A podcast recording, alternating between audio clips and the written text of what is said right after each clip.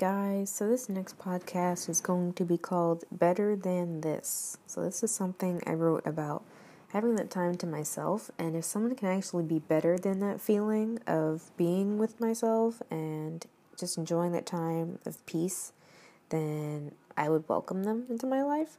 Uh, but if you feel the same way and you think that you're feeling um, the feeling by yourself is the best kind of feeling, and you don't think that someone can be better than that feeling, then you know exactly what I'm talking about. So I'm going to read it and hope you guys like it. I'm comfortable enough with this time to myself. I'm not constantly worried about someone else. During the day, I find new ways to keep busy. I enjoy my solitude. No one calling to keep tabs on me. I go through my book collection and choose what I'll read next. I pick one of my favorites and start flipping through the text.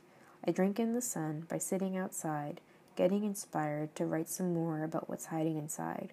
This time with myself, I treasure it more than you know. Can your presence be better than this time I spend alone?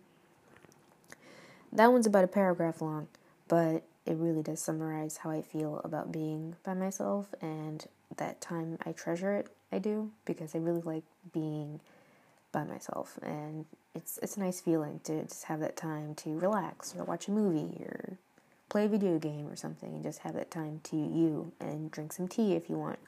But if someone can be better than that feeling, then it would be like, wow, that's you're a very uh, different person, very unique person to be better than that. It takes a lot.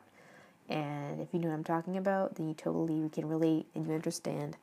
And it's just something that um, I don't really, I mean, I don't say I would take it for granted, but sometimes I do take my solitude for granted. And then when I'm around people, I'm just like, oh God, I want to be back in my quietness. I want to be back at my, my quiet time when there's no one to bug me or, um, I don't know, no one around. And it's, it's a nice feeling. But um, that was that. That was better than this. And tomorrow I'm going to be reading TOM. So it stands for time of the month.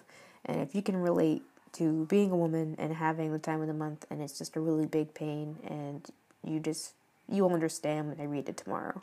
But yeah, tomorrow I'm reading time of the month and I hope you guys will tune in and thanks for listening.